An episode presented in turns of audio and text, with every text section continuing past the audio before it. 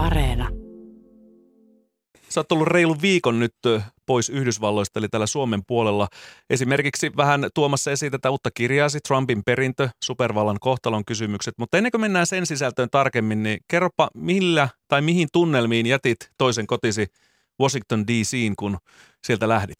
No kyllä se on, ilmapiiri on muuttunut nyt ihan radikaalisti kolmen kuukauden aikana, mitä, mitä, mitä Biden on ollut sillä lailla, että se on – rauhoittunut noin niin kuin päällisin puolin. Okei, pinnan alla kuohuu varmasti, eihän nyt jak, niin kuin jakautuminen ole mihinkään siitä muuttunut, mutta päällisin puolin tilanne on rauhoittunut. Ja sitten toinen, että siellä, kyllä siellä nyt on semmoinen tekemisen meininki selvästi, että Yhdysvallat on edellä Eurooppaa rokotuksissa ihan selvästi.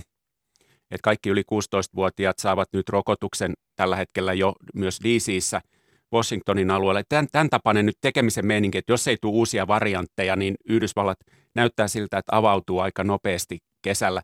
Ja sitten muutenkin siellä puhutaan jälleenrakennuksesta mm-hmm. ja mhm. tämmöisestä niin kun talous kasvaa, Bidenilla on erittäin suuret infrahankkeet, rakennushankkeet, ilmastohankkeet, että jotenkin semmoinen ähm, sanotaan niin kuin positiivinen ilmapiiri pitkästä aikaa. Mm, ja eilen kun katsoi uutisia, niin tämä George Floydin kuolema ja sitten nyt nämä, tämä Derek Chauvinin äh, tuota, syyllisyys tässä ja tuomio, niin sekin selvästi ainakin uutiskuvien perusteella oli tosi sellainen toiveikas ja helpottunut olo.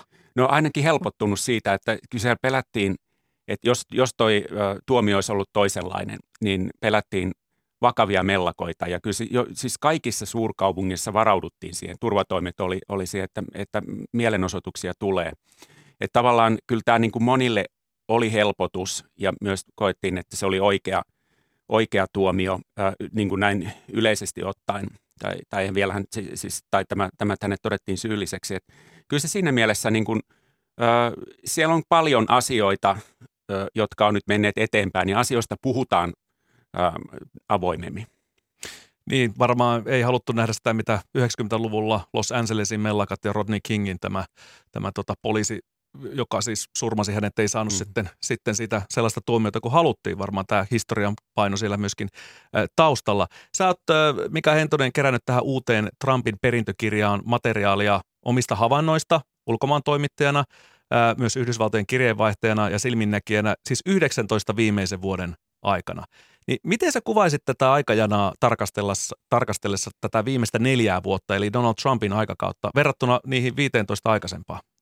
No kyllä se oli ihan poikkeuksellinen kaikin tavoin. Et, et siinä mielessä, että Trump oli poikkeuksellinen presidentti ja siinä tapahtuu niin paljon. Et, et, et Trumphan peri äh, Obamalta äh, ja Obama Bidenilta niin äh, huippukunnossa olevan talouden. Et siellä oli historiallisen pitkä yli kymmenen vuoden talouskasvu, kaikki meni todella hyvin. Työttömyys oli kolme, pro, kolmessa prosentissa ja sitten tapahtui tämä korona, korona ja sitä myötä romahdus – mutta se on yksi, se on yksi juttu. Ja, mutta sitten ylipäätään kaikki, mitä tapahtui muut Trumpin sisäisesti, niin maahan meni erittäin huonoon kuntoon. Että kyllä hänen perintönsä, niin se on, siis okei, okay, tuhojen ko, niin kuin kokonaislaajuutta ei vielä tiedetä, mutta kyllä ne on suuret.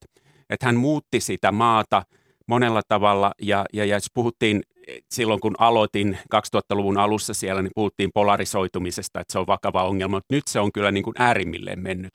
Että se oli jo semmoista, että – väkivallan pelko oli todellinen ja ihmiset eivät halunneet puhua politiikkaa vieraiden ihmisten kanssa, mikä on täysin uutta amerikkalaisille, koska amerikkalaisillehan on sananvapaus on kaikki kaikessa ja se on se juttu ollut, että, että sä, sä voit niin kuin rohkeasti sanoa, mitä ajattelet. Ja, ja noin, mutta tämäkin asia muuttuu, koska ihan siis moni ihminen sanoi sano tuossa viimeisen vuoden aikana, että ei uskalla myöskään ihan sukulaisten tai perheenjäsentensä kanssa – edes puhua, että koska pelkää, että saa turpaansa. Tai, tai, tai, tai tämmöinen esimerkiksi yksi, yksi tuttu Ohiosta kertoo, että hän oli ainoa demokraattimielinen työpaikallaan.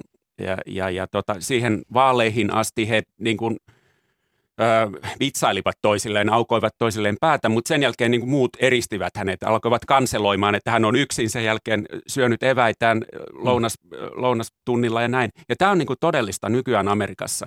Että, että se, on hyvin, se on Trumpin aikaansaannosta. Että se oli, se oli niin kuin erittäin myrkyllinen se ilmapiiri. Siinä mielessä Biden on nyt ollut rauhoittanut tätä ainakin päällisin puolin. Mm. Niin onhan nyt muutenkin puhuttu paljon, että poliittinen keskustelu on käynyt aika kiivaaksi ja, ja hyvin hyökkääväksi ja, ja ymmärretään tahallaan väärin, mutta mut ilmeisesti Trump on vielä tuonut oman pienen no, lisänsä siihen. Kyllä, joo. Kyllähän se meni äärimmille. Ja sitten se, tämä väkivaltainen sävy, mikä sitten nähtiin ää, kongressihyökkäyksessä kon, ää, niin kuin konkreettisesti 6. päivä tammikuuta, että Trumpin hyökkäjät lopulta hyökkäsivät kongressiin – viisi ihmistä kuoli ja kansanedustajat olivat pommisuojassa jo hengenvaarassa. Mm, no mutta onko tämä nyt, kun puhutaan tästä tuhoista, mitä Trump on sanonut aikaan, niin onko nämä nyt pelkästään Trumpin syytä? Vai onko tässä ollut pitempi kehitys taustalla, joka on sitten johtanut kaikkeen siihen, että esimerkiksi Donald Trump valittiin presidentiksi? Kyllä, joo, joo. Ei, se, ei, ne, ei ne kokonaan ole Trumpin syytä, että, että ilman muuta se on, se on vuosikymmenien kehitys. Ja, ja Trump oli sitten vaan se keulahahmo siinä, siinä, mitä on. Ja sen takia myös se, niin tämä tulevaisuus on nyt hyvin kysymysmerkki, että mitä tuleman pitää. Trumpistit ovat, heitä nyt voi sanoa Trumpisteiksi, niin he on republikaanipuolueen mahtivoima tällä Itse asiassa niin kuin he on tärkein republikaanipuolueessa voimatekijä. Republikaanipuolue on nyt hajannustilassa täysin Trumpin jäljiltä sekin. Trumpistit ovat tärkeimmillä päättävillä paikoilla puolueessa, puolueen sisällä siinä rakenteessa. Ja Trump on edelleen, hän on ylivoimaisesti suosituin republikaanipoliitikko Yhdysvalloissa, mutta ei tiedetä, että mitä hänen, hän tulevaisuudessa tekee, mitä hänen porukkansa tekee. Että on kaikki on tätä, mutta siis se on ollut tosiaan pit, pitkän kehityksen tulosta ja sellaisen niin kuin, ikävän kehityksen tulosta ja nyt, nyt sitten katsotaan, että mihin se voi vielä johtaa. No mitä republikaanin puolueelle on nyt tapahtumassa, jos se on nyt tuolla tavalla jo ristiriitoja repimä?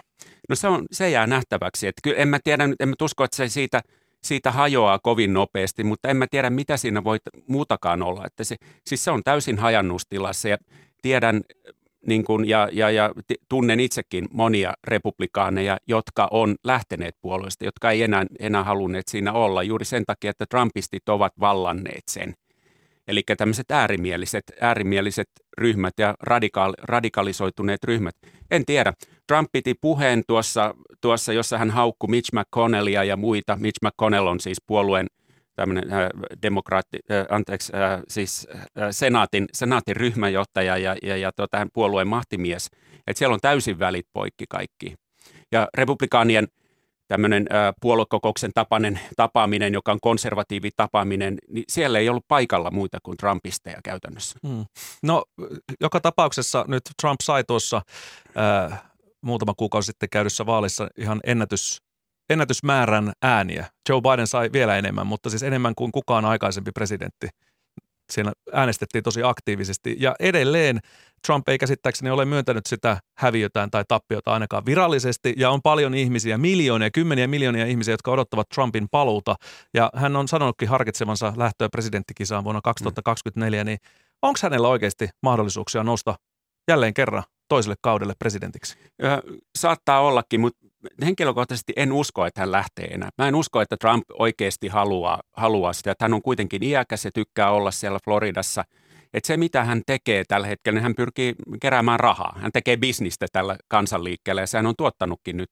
Hän on kerännyt satoja miljoonia siis tälle omalle, omalle kansanliikkeelleen. Et mä luulen, että se on, se on hänen päällimmäisenä. Hän pyrkii, hän, hänellä on paljon omia velkoja, henkilökohtaisia velkoja, joita hän haluaa maksaa näin. Mutta se, että mitä, mitä lähteekö tästä, lähteekö mahdollisesti hänen poikansa tai Ivanka Trump tai, tai kuka se voisi olla, että lähteekö, nouseeko tästä porukasta nyt joku uusi sitten, niin se jää nähtäväksi. Niin jääkö sinne se Trumpin perintö puolueeseen niin vahvasti, että sieltä haetaan ikään kuin uutta Kyllä, vastaavaa ehdokasta? Vastaavaa, joo, samantyyppisiä ja onhan niitä. Onhan niitä, siellä on niin kuin erilaisia, erilaisia vaihtoehtoja, mutta ei yhtä, ei sellaista niin kuin, niin kuin magneettia niin kuin Trump, ei tämmöistä yhtä karismaattista, ja, ja, joka niin kuin, sanotaan niin kuin kansanjohtaja, niin sellaista ei tällä hetkellä ole, mutta saattaa nousta. Puheen aamussa Ylen Yhdysvaltojen kirjeenvaihtaja Mika Hentunen. Sun vastikään julkaistu kirja Trumpin perintö, supervallan kohtalon kysymykset, niin käy nimenomaan Yhdysvaltojen poliittista kehitystä läpi tällaista ja tulevaisuutta myös niin näiden neljän kohtalon kysymysten kautta. Ne ovat, onko Yhdysvaltojen kaksipuolueen järjestelmä umpikujassa, miten huomioida kasvava ja muuttuva väestö, pystytäänkö ilmastonmuutosta ja ympäristökatastrofeja hillitsemään ja millainen Yhdysvaltain kansainvälinen asema on tulevaisuudessa. Miksi nämä kysymykset on juuri ne kaikista kohtalokkaimmat nyt tämän Yhdysvaltojen tulevaisuudelle? No mä, no, mä näkisin, että nämä, nämä on ne olennaisimmat kysymykset, koska Yhdysvaltain tulevaisuus on on lähtökohtaisesti erittäin valoisa. Et siis Yhdysvalloilla menee hyvin ja jos katsoo, että esimerkiksi väestön kehitys se on päinvastainen kuin Suomessa. Et väestö kasvaa ja nuorenee voimakkaasti. Et siellä on kyllä niin kuin, äh, siellä on potentiaalia monessa suhteessa. Ja sitten sekin, mitä myös nähtiin tässä – on, tai on nähty nyt tässä parin kuukauden aikana, että esimerkiksi kaksipuoluejärjestelmällä, niin siinä, sillä on tietyt kirot, mutta sitten siinä on myös hyvät puolensa, että siellä saadaan asioita aikaiseksi. Että se, mitä niin kuin huomaa Suomen keskustelua täällä, niin tuolla, tuolla niin yksinkertaisesti vaan pistettiin sadan päivän ohjelma, Biden laitto maskipakot ja niin poispäin, ja nyt rokotetaan 200 miljoonaa ihmistä, ja sehän tehtiin. Et, et tota, niin, siellä on niin kuin tiettyä dynamiikkaa, ja sitten siellä on myös tämä niin kuin, se on maailman johtava talous ja siellä puhutaan markkinoiden taika, joka, että se, se on oikeasti, siellä on niin kuin, kovin, kovin osaaminen innovaatioissa ja näin, että kyllä se, kyllä se on, mutta sitten, sitten on vaan niin ratkaistava näitä kohtalon kysymyksiä, että miten, miten tehdään esimerkiksi se, että poliittinen kriisi on, poliittinen järjestelmä on umpikujassa. Se on kylmä totuus. Onko tämä kaikista tärkein? No mä kysymys? sanoisin, että se on. Mä sanoisin, että se on, koska siis tota, se, sehän, siitähän se on kiinni. Että se, että mitä tehdään kaksi puolueita, toimiiko se myös jatkossa.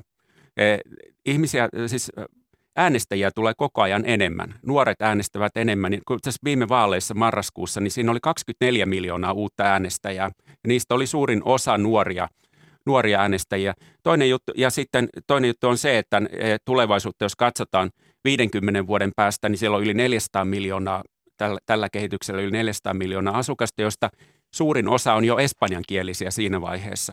Ja kylmä tosiasia on se, että nämä niin kuin nuorempi väestö niin on demokraattihenkistä siellä. Demokraatti, että se, se, tämä kehitys sataa automaattisesti demokraattien laariin, niin kuin nähtiin nyt Bidenin osalta. Että sen takia Biden voitti, että siellä saatiin, oli niin paljon uusia, uusia äänestäjiä. Niin tavallaan tämä, että mitä tehdään. Republikaanit, mitä on nähty ö, nyt tässä viime viikkoina, että kun he, heillähän hän, hän yrittävät vaalilakia uudistaa. Eli mm. käytännössä se, mitä se nyt jos sanoo niin kuin vähän karrikoidusti, niin se tarkoittaa sitä, että he pyrkii estämään äänestämistä tai vaikeuttamaan sitä. Että se tuntuu, että Ainakin se, tietyiltä kansanosilta. Kyllä, joo, että kyllä, ja kyllä tämä tuntuu olevan siis se, niin kuin se republikaanien keino nyt tällä hetkellä, mitä he käyttää. Että jos, että jos tuo politiikka menee noin umpisolmuun, niin sitten siellä ei saada aikaan päätöksiä. No Mika Hentonen, sä oot asunut Yhdysvalloissa nyt kymmenen vuotta ja sä tunnet amerikkalaisia huippupolitiikoista aivan tuonne niin asunnottomiin saakka. Niin miten sä näet, että nämä viimeiset neljä vuotta on vaikuttaneet kansalaisiin ihan niistä osattomista etuoikeut- etuoikeutettuihin saakka?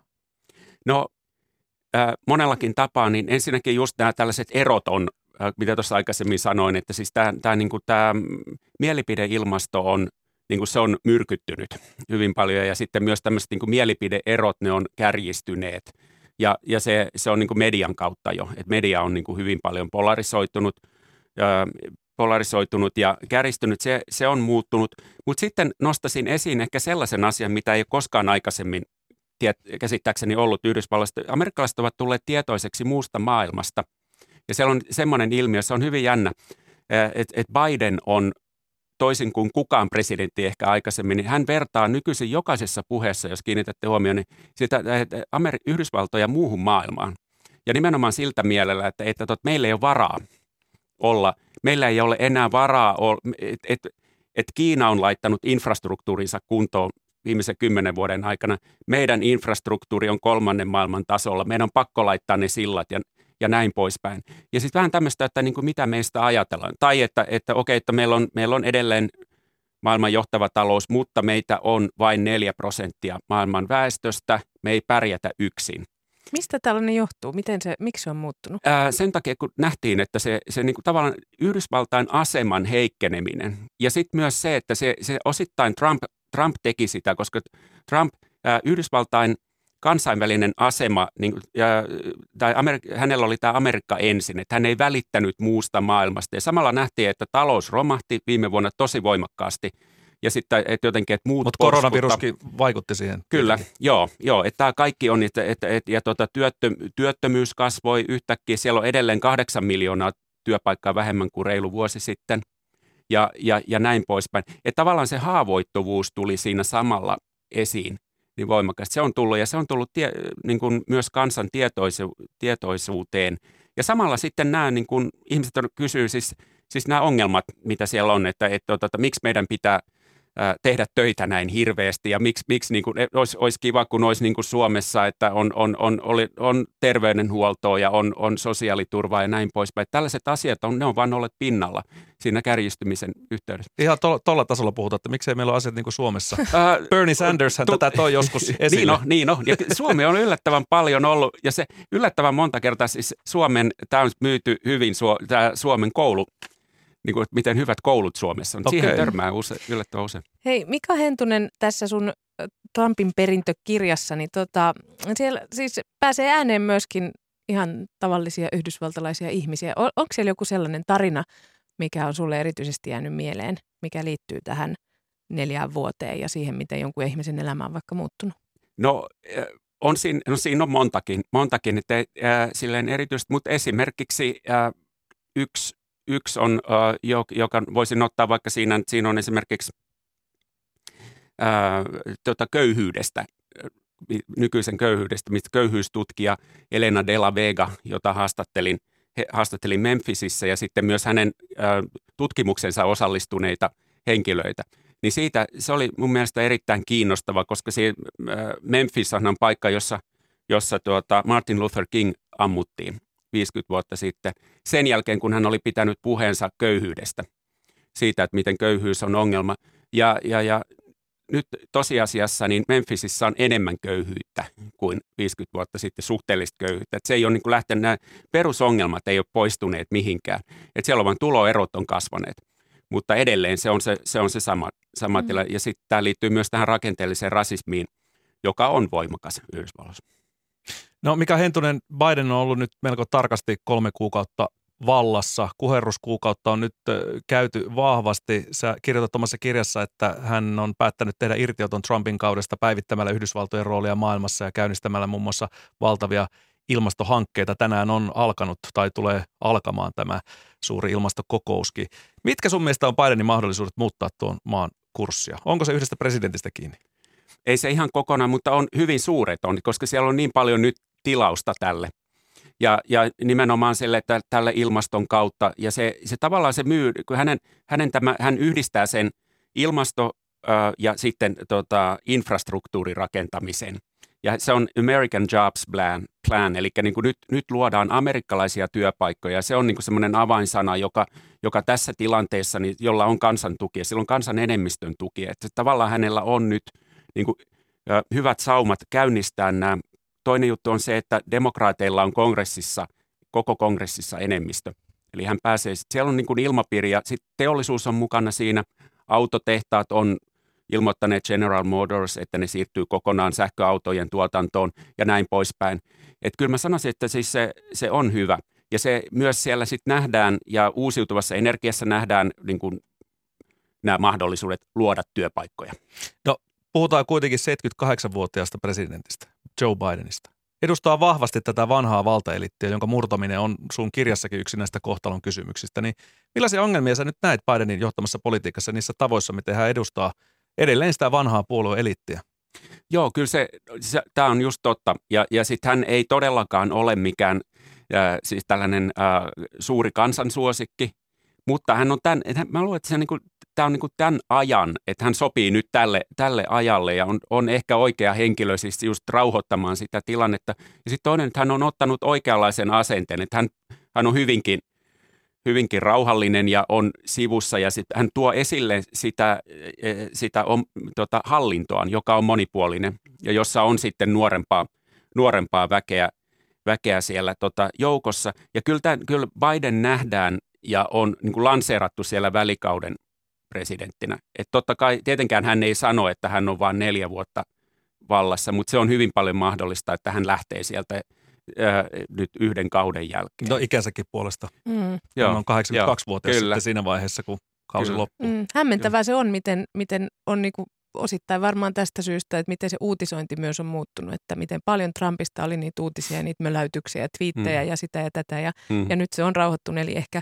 myöskin sen näkyy sitten se, että Kyllä. millainen presidentti on vallassa. Kyllä, ja sitten sen takia, että he on niukempia. Et, et, niin kuin tiedottaminen on niukempaa. Et ihan yksinkertaisesti niin sieltä ei pysty repimään sillä lailla.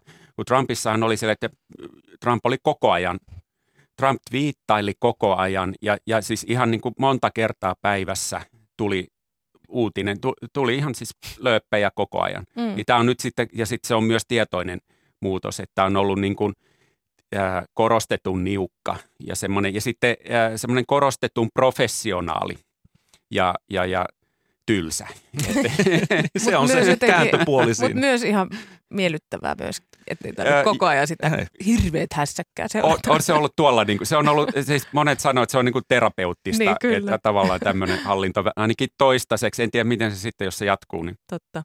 No Mika Hentonen, me tiedämme, että et ole ennustaja, mutta valistunut arvaus. Millaiseen tulevaisuuteen Yhdysvallat on näillä näkymin astumassa ja millaisia vaikutuksia niillä tulee olemaan Eurooppaan tai vaikkapa Suomeen?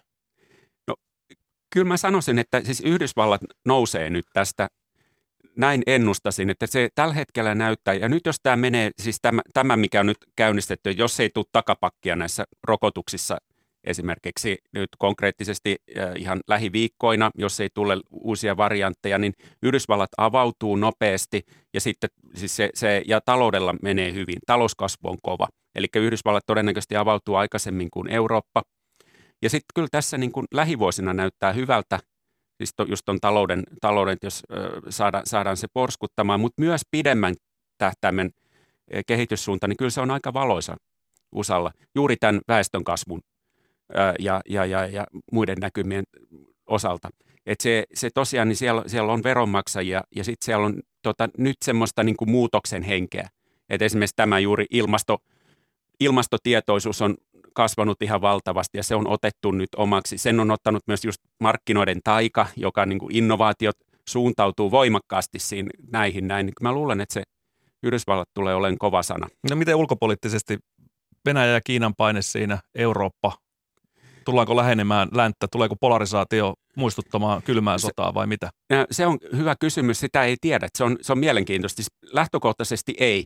Et, et, et, kyllä Bidenin hallinto on, on siis pyrkii palauttamaan liittolaissuhteet ja ainakin siis neuvottelee, se on ihan varma. Mutta nyt mitä on nähty, niin onhan se Biden on ottanut hyvin tiukan linjan siis Venäjän, Venäjän varsinkin, mutta myös Kiinaan. Että saa nähdä, että mitä se sitten käytännössä on. Että se, on, se on ihan selvää, että niin kuin – että et, et hän on myös ajaa ennen kaikkea Amerikan etua ja, ja, ja hänen hallintonsa. Et ne on aika tiukkoja ja sitten toinen, että ne on hyvin tiukkoja neuvottelijoita.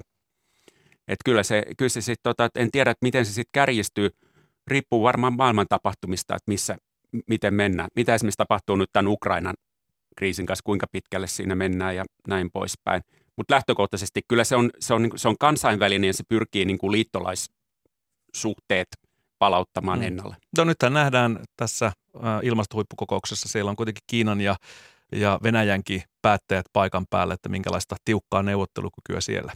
Trumpin perintö supervallan kohtalon kysymykset kirja on nyt kirjastoissa ja hyvinverostelussa kirjakaupoissa. Kiitos vierailusta Mika Hentonin ja keep Kiitos. up the good work. Heitit ihan englanniksi. Kyllä, kuule wow, Amerikasta. Oh my god, hei. Thanks. Nice. Kiitos paljon.